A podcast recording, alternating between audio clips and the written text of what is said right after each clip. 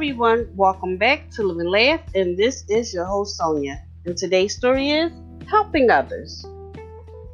Once there was a small boy named Shanker. He belonged to a poor family. One day he was crossing through the forest carrying some woods. He saw an old man who was very hungry. Shanker wanted to give him some food, but he did not have food for his own, so he continued on his way. On his way, he saw a deer who was very thirsty. He wanted to give him some water, but he did not have water for himself.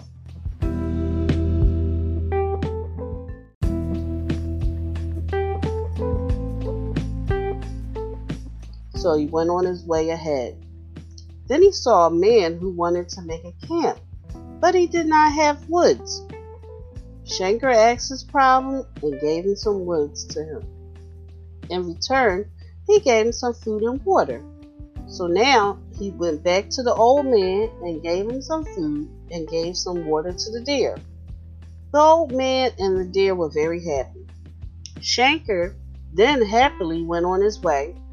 However, one day Shanker fell down the hill. He was in pain, but he couldn't move, and no one was there to help him. But the old man who helped before saw him, and he quickly came and pulled him up the hill. He had many wounds on his leg. The deer whom Shanker had gave water saw his wounds and quickly went to the forest and brought him some herbs. After some time, his wounds were covered. All were very happy that they were able to help each other.